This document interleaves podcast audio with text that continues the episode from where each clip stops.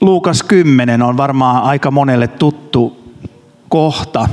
Siitä on muun muassa Matikaisen Mikko aika innokkaasti opettaa kohdassa julistajana tuolla ympäri maailmaa Luukas 10 kohdasta. Ja mä luen tämän kohdan tähän aluksi. Sen jälkeen Herra valitsi 72 muuta ja lähetti heidät kaksittain edellään jokaisen kaupunkiin ja kylään, johon hän itse aikoi mennä. Hän sanoi heille, eloa on paljon, mutta työmiehiä vähän. Rukoilkaa siis elon Herraa, että hän lähettäisi työmiehiä sadon korjuuseensa. Menkää, minä lähetän teidät kuin lampaat susien keskelle. Älkää ottako mukaanne rahakukkaroa, älkää laukkua, älkääkä kenkiä, älkääkä tervehtikö ketään tiellä. Kun astutte sisään johonkin taloon, sanokaa ensiksi rauha tähän taloon. Jos siellä on rauhan lapsi, niin teidän rauhanne jää lepäämään hänen ylleen. Ellei ole, se palaa teille. Jääkää siihen taloon ja syökää ja juokaa, mitä heillä on tarjota, sillä työmies on palkkansa ansannut. Älkää siirtykö talosta taloon. Kun tulette kaupunkiin, jossa teidät otetaan vastaan, syökää mitä teille tarjotaan. Parantakaa siellä olevat sairaat ja julistakaa, Jumalan valtakunta on tullut teitä lähelle. Mutta kun tulette kaupunkiin, jossa teitä otetaan vastaan, menkää sen kadulle ja sanokaa, Tomukin, joka teidän kaupungistanne on jalkoihimme tarttunut, me karistamme teille takaisin. Mutta tietäkää, että Jumalan valtakunta on tullut lähelle. Minä sanon teille, Sodomalla ja sinä päivänä helpompaa kuin sillä kaupungilla.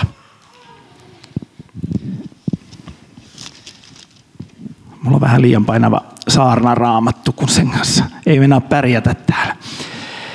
No, ettei tämä sana jäisi nyt ihan sana helinäksi, niin tuota, tämä lähettämisen sana, niin tuolla on Koivuston Satu ja Ilkka, tulkaapa tänne eteenpäin, ja sitten Jakkulan Kata ja Matti.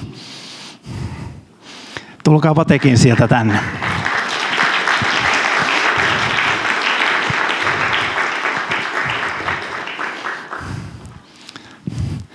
Ja näin Herra asetti heidät oikealle ja vasemmalle puolelle ja niin miten se menikään. tuota, Onko teillä aavistus, miksi te olette täällä? Voiko sä kertoa mulle? No mä oon täällä, koska Satu käski, mutta sä voit aloittaa. niin me lähdetään keskiviikkona Taimaahan lähetystyöhön Suomen lähetysseuran kautta. No niin, tää, joo.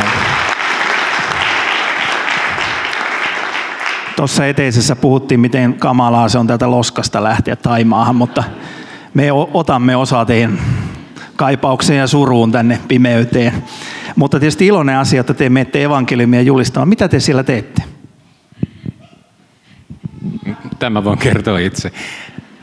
Mun tehtävä siellä on olla aluetiedottaja Mekongjoen alueella. Se Mekongjoki on joki, joka lähtee Kiinasta alaspäin ja kulkee semmoisten maiden läpi kuin, kuin äh, Myanmar, äh, Kambodža, Laos, Vietnam ja ennen kaikkea Taimaa ja siellä Bangkok, jossa me tullaan asumaan ainakin kaksi seuraavaa vuotta. Ja mä olen siis aluetiedottaja ja mun duunia on oikeastaan kaksitahoinen. Yksi on se, että mä autan välittämään kaikkea sitä hyvää tietoa lähetysseuran työstä, mitä tehdään Mekongjoen alueella – tänne suomalaisille nykyisille ja toivottavasti uusille työn tukijoille. Ja myöskin tämän lisäksi auttamaan niitä paikallisia seurakuntia siellä tekemään heidän omaa viestintätyötään, koutsaamaan heitä ennen kaikkea varmaan sähköisessä viestinnässä, verkossa ja somessa ja kaikessa tämmöisessä hauskassa. Ja mun toimenkuvani on vielä auki. Se todennäköisesti tulee olemaan joko seurakuntatyötä tai diakoniaa. Vau. Sulla on aika laaja toi alue siellä. Niin, ihan pienestä, joo, joo, joo, kyllä. Onko sulla pohjalaisia geenejä niin kuin mulla? No niin, joo, mä ymmärrän. Nyt mä ymmärrän tämän, joo.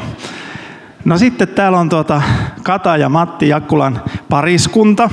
Mitäs, mitäs varten te olette täällä? No itse asiassa meitä on vielä kolmas. Elina Vireen on kanssa lähdössä meidän kanssa. No, Haluatko tulla tänne? Paikalla, niin. Kyllä. Tota, me ollaan siis lähdössä Nepaliin lähetysmatkalle nyt huomenna. Tota, kuin moni on joskus ollut meitä lähettämässä aikaisemmin? Aika moni.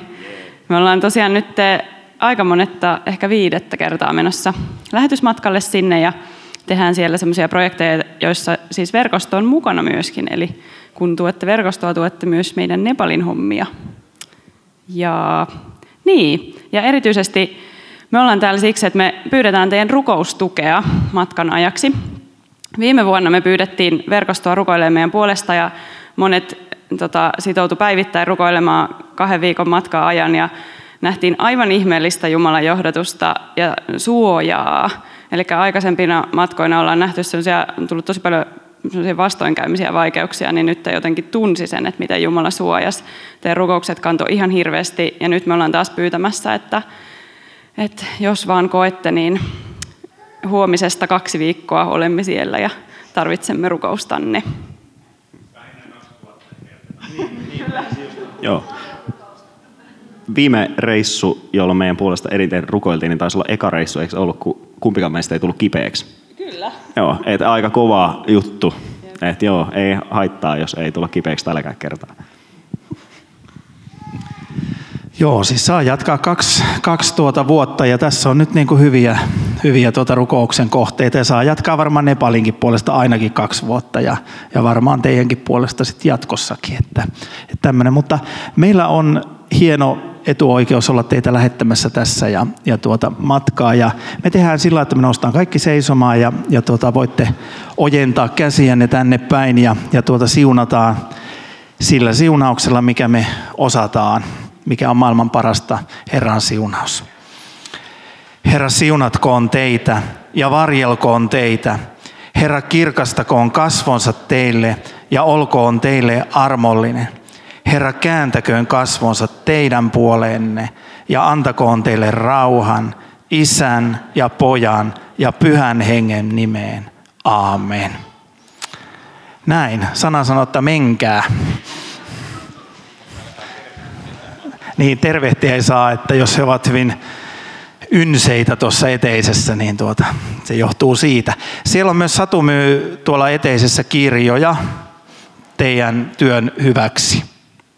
Ja teidän, teidän jutut löytyy lähetysseuran alta. Ei ei ole haitaksi varmaan tuolla lähetysseuralaisten rivi, niin ette pistä pahaksi, jos lähetysseuraa tukee, että vai loukkaannutteko hirveästi? Hyvä, hyvä.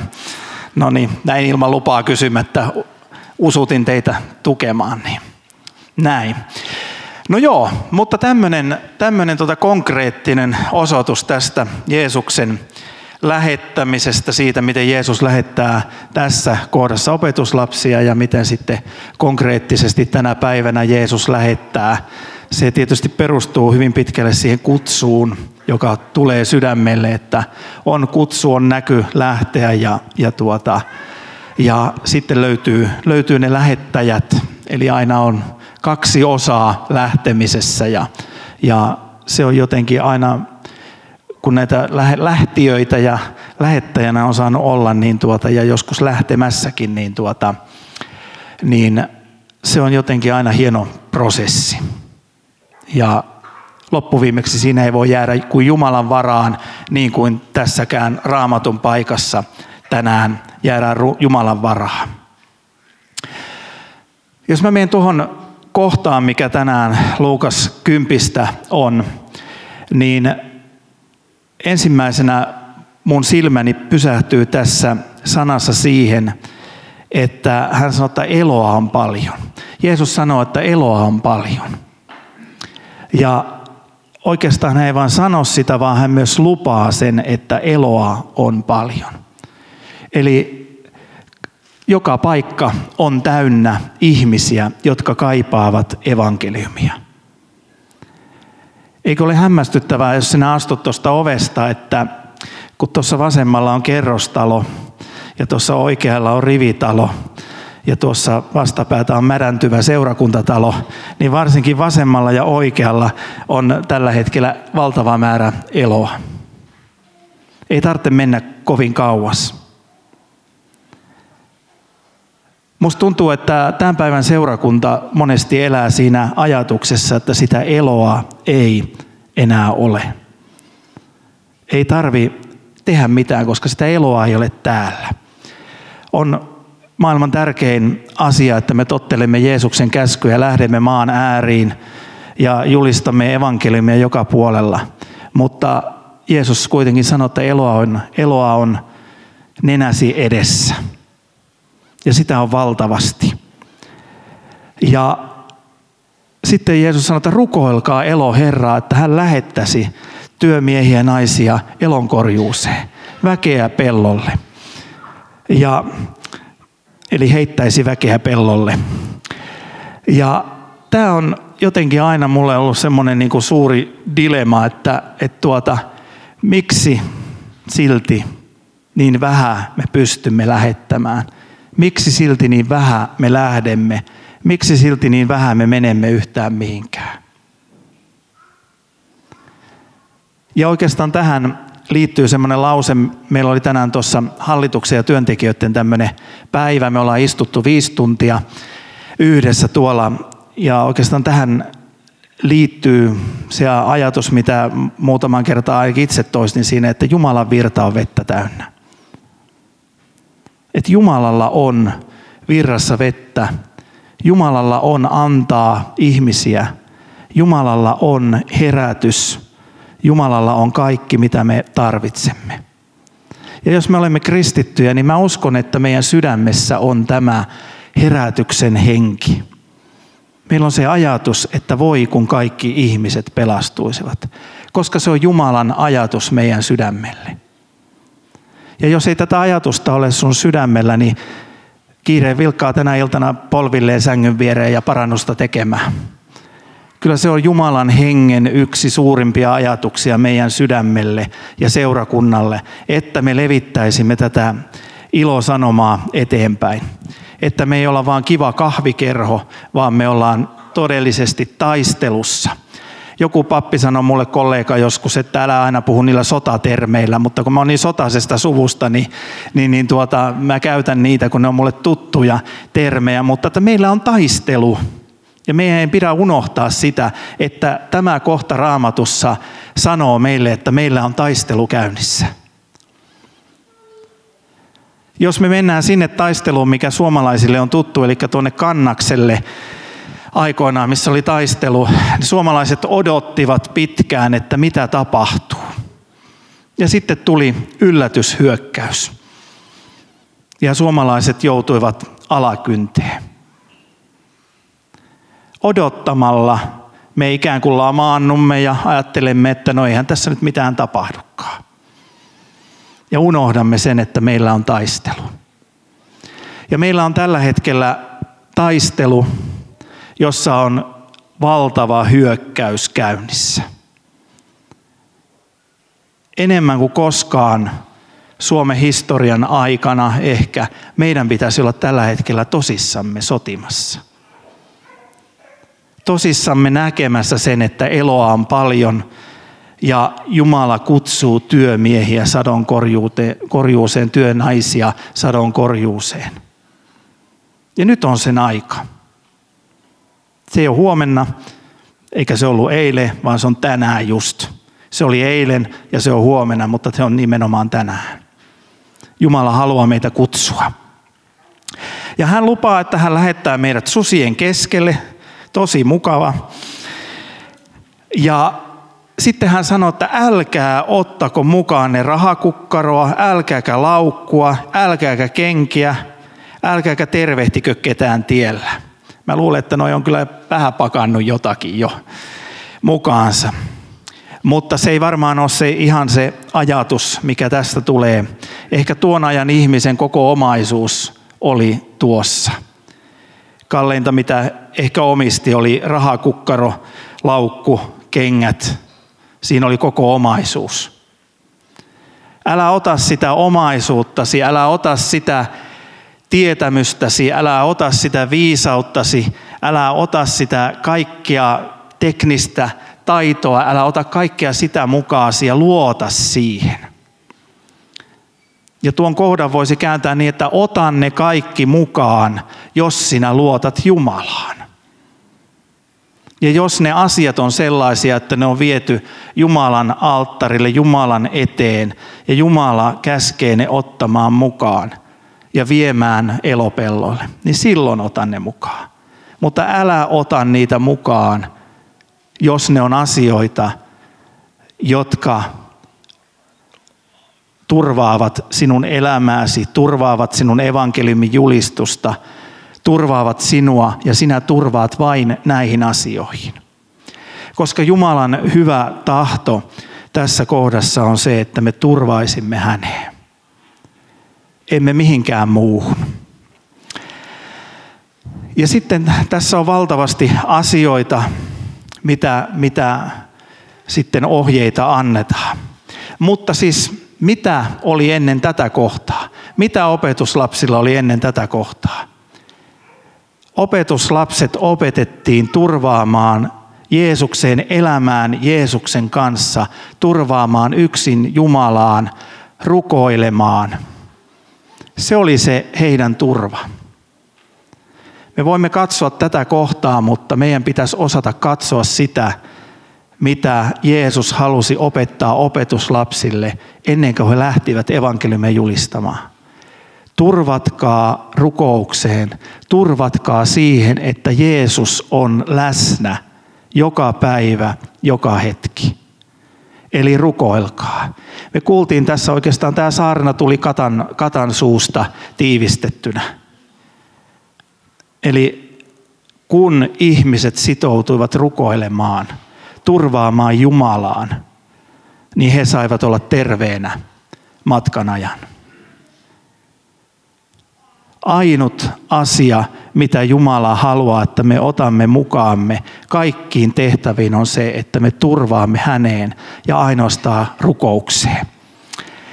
Netin ihmeellisissä syövereissä on tuota, semmoinen kuin rukousnet. Ja mä joskus luen niitä juttuja sieltä. Ja ettei menisi omaksi viisaudeksi, niin tuota kerron, kerron sen avoimesti, että sieltä kopioin sitten muutaman jutun, muutaman ajatuksen tähän liittyen. Täällä sanotaan näin. Englantilainen saarnaja Baxter oli 85-vuotias. Hän sanoi, olin elämässäni ollut saarnaajana vain kolmessa seurakunnassa. Meillä oli jokaisessa herätys. Yhdessäkään tapauksessa se ei ollut seurausta minun julistuksestani.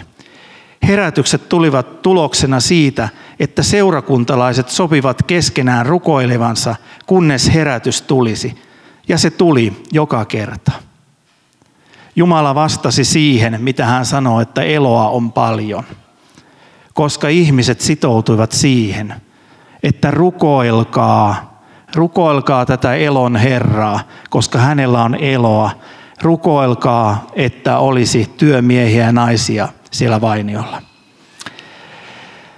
Sitten pastori Halverson Yhdysvaltain senaatista on sanonut, voimme suunnitella ja organisoida itsemme uuvuksiin, mutta jos sitä tehdessä me laiminlyömme rukouksen, se on ajan tuhlausta.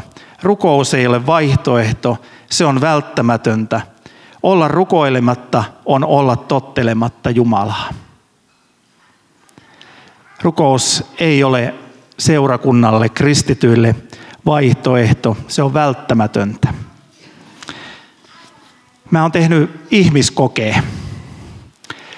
Muutamia messuja sitten mulla oli mahdollisuus tehdä sillä lailla, että edellisenä päivänä mä sain sitoutua viideksi tunniksi. Se on lapsiperheen isälle aivan käsittämätön aika joskus sitoutua viideksi tunniksi johonkin asiaan. Ja mä halusin sitoutua rukoukseen sinä aikana. Ja mä nyt paljastan sen ihmiskokeen tuloksen. Mä rukoilin verkoston puolesta. Mulla ei ole koskaan ollut niin rauhallinen olo tulla tänne. Mulla ei ole koskaan niin rauhallinen olo saarnata. En nyt sanoisi, että koen mitenkään epämukavana tätä puhumista, niin kuin huomaatte, jostakin tulee sanoja koko ajan ja ne ei lopu koskaan. Mutta silloin mulla oli erityisen hyvä olla tässä. Mä en ole koskaan saanut messusta niin paljon sellaista palautetta, että olipas täällä tosi mukavaa, täällä oli tosi iloinen meininki, täällä oli tosi hyvä olla – Täällä oli jotenkin ihmeellisen rauhallinen henki. Ja tämä on ihan tosi juttu. Eli en nyt kehu itseäni siinä, mutta, mutta tuota, ajattelin, että toteutan tämmöisen ihmiskokeen. Me ollaan tosiaan tänään verkoston hallituksen kanssa ja työntekijöiden kanssa vähän, vähän oikeastaan me ollaan viisi tuntia puhuttu keskenämme ja keskusteltu siitä, että, että mitä, mitä tapahtuu tulevaisuudessa verkostossa. Mitä on ensi vuosi, mitä on tulevaisuus. Ja voisin sanoa, että me olemme kyllä päätyneet tänään tähän samaan ajatukseen. Mikään asia ei mene mihinkään suuntaan, mikään asia ei etene, verkosto ei kasva Jumalan valtakunnan kunniaksi, ellei me sitoudu rukoukseen. Se on ainut keino, ainut mahdollisuus ja siihen Jeesus meitä kehottaa. Kun me kerran näemme sen, että eloa on paljon, kun me näemme sen, että meitä kohtaan, kristillisyyttä kohtaan tässä maassa hyökätään ennennäkemättömällä tavalla, kun me näemme sen, että tästä maasta on tullut pakana maa, kun me näemme sen, että idän uskonnot vyöryy, kaikki hyökkää, joka päivä voimme lukea miljoonia uutisia siitä, miten kaikki on nyt vähän pielessä. Se johtuu osaltaan sitä, että niitä uutisia tulee niin valtavasti joka paikasta. Ainut keino siinä tilanteessa on se, että me rukoilemme. Jos me haluamme elämässämme saavuttaa rauhan, rauhan siinä tilanteessa, kaiken hölyn, pölyn ja metelin keskellä. Jos me haluamme tavoittaa ihmisiä evankeliumille, ainut keino on se, että me rukoilemme. Me sitoudumme rukoukseen.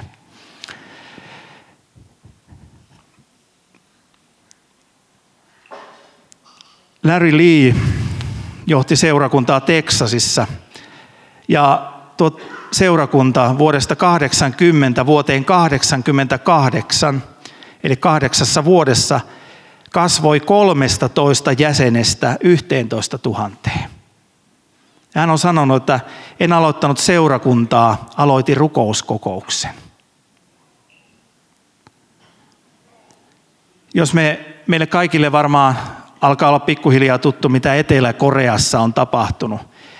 Mutta jos ajatellaan, että 1900-luvun aikana seurakunta Etelä-Koreassa kasvoi nollasta 50 prosenttiin koko väestöstä – ja heillä ei ole tätä ihanaa parokiaalista järjestelmää, jossa evankelisluterilainen kirkko on vallan jatkeena, vaan, vaan se on jotain hieman erilaista.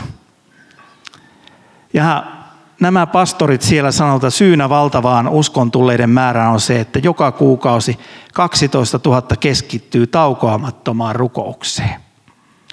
Siellä on normaalia mennä nukkumaan niin aikaisin, että kello neljä voidaan nousta rukouskokoukseen. On normaalia rukoilla koko perjantai-yö.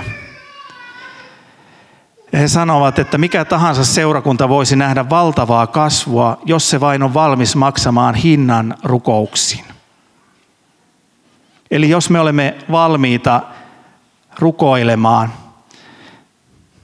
ei välttämättä perjantai-yötä tai, tai lauantai-aamua, tai, mutta jos me olemme valmiita sitoutumaan rukoukseen, niin me voimme nähdä kaiken sen, mistä me unelmoimme, minkä me näemme Jumalan sanassa.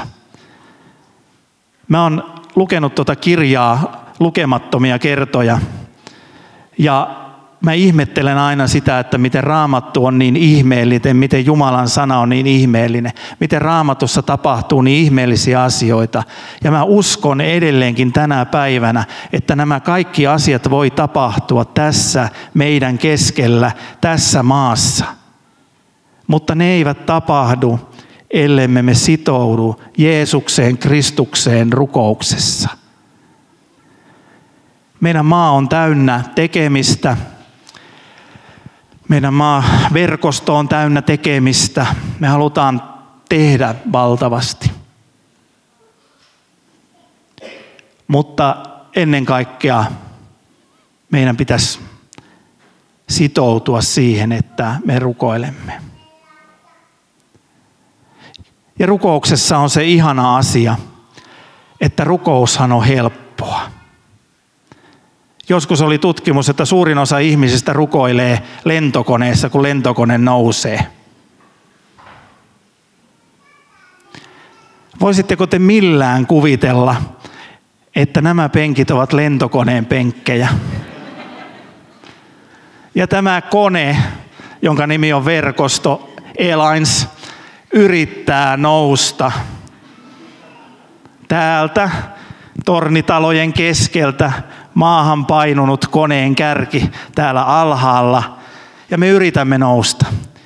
Kerosiinia palaa koko ajan valtavasti. Se on sitä polttoainetta, joka haisee pahalle. Ja mitään ei välttämättä tapahdu.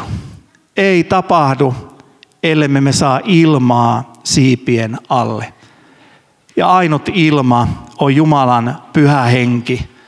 Ja se ilma tulee ainoastaan sen kautta, että me sitoudumme häneen, sitoudumme rukoilemaan. Mä toivon, että te voitte assosioida sen, että voi kauheita, nyt tämä lentokone on nousemassa, toivottavasti tämä pääsee ylös. Sen mä lupaan, että kaikki koneet on tullut alas, mutta, mutta että tämä kone pääsisi ylös. Te voitte joka aamu miettiä sitä, rukoilla tämän seurakunnan puolesta. Ja mä pyydän, että sitoutukaa tähän rukoukseen. Yhdysvalloissa on tehty kysely, joka osoitti, että pastorit rukoilevat keskimäärin 22 minuuttia päivässä. Japanissa he rukoilevat 44 minuuttia, Koreassa 90 minuuttia ja Kiinassa 120 minuuttia. Verkosto ei ollut tutkimuksessa siis mukana. Ei ole yllättävää, että seurakuntakasvo näyttää vastaavaa rukouksessa vietettyä aikaa. En mä tiedä, mitä mä nyt enää tästä sanoisi. Muista tämä on kauhean selkeä asia. Mä seison täällä sen tähden, mä olen verkoston toiminnanjohtajana sen tähden, että mä haluan nähdä, että Jumalan pyhä henki ottaa sellaisen vallan, että tapahtuu järisyttävää herätystä. Tapahtuu se oikea herätys, jossa ihmiset kohtaavat elävän Jumalan – ja sen takia mä haluan pomppia tämän asian päällä ja huutaa tätä asiaa teille. Rukoilkaa. Älkää miettikö, että joskus, vaan nyt rukoillaan. Kas Jeesus, Herra, sä oot kutsunut meidät. Ja jos me ei olla vielä sun omia tänään, niin Herra, sä tässä tilanteessa kutsut Sun pyhäs henkes voima vetää meitä tässä tilanteessa sun puoleen. Ja ihana Jeesus, sä oot laskenut meidän sydämeen sen herätyksen kaipuun, sen kaipuun, että me halutaan nähdä sinun henkesi voima. Me ei haluta nähdä sitä, että me ollaan voimakkaita ja me ollaan ihmeellisiä, vaan me halutaan nähdä, että sinun henkesi voima näkyy. Ja me ymmärrämme hengessä sen, että ainoastaan Jeesus rakas, sinun henkesi voima voi muuttaa tätä maata, kaikkia maailman maita. Ainoastaan se on ainut ase lähetyskentillä. Herra, sä näet, että me yritämme organisoida, me yritämme tehdä, me yritämme kehittää viihdykettä – että me pysyisimme kirkoissa Suomessa. Ja silti laiva vuotaa joka reunalta. Herra, mä pyydän sitä, että sä lasket meidän sydämiin tänä iltana sen halun rukoilla. Yksin sinä voit sen laskea. Halun sitoutua rukoilemaan tämän oman seurakunnan koko Jumalan valtakunnan puolesta. Ja sitä kautta halun nähdä, mitä on se, kun sinä, Jeesus rakas, teet työtä tässä maassa. Mikään ei voi erottaa meitä Jumalan rakkaudesta. Se on mahdoton asia. Ja me pyydämme sitä, että sidon meidät syvemmin tähän sinun rakkauteesi. Ja lähetä meitä rukouksen voimassa taistelemaan tämän alueen verkoston ja sitä kautta Jumalan valtakunnan puolesta, sinun valtakuntasi puolesta, jota sinä käsket tässä sanassa julistamaan. Kertokaa ihmisille, Jumalan valtakunta on tullut lähelle. Ylistys sulle Jeesus. Amen.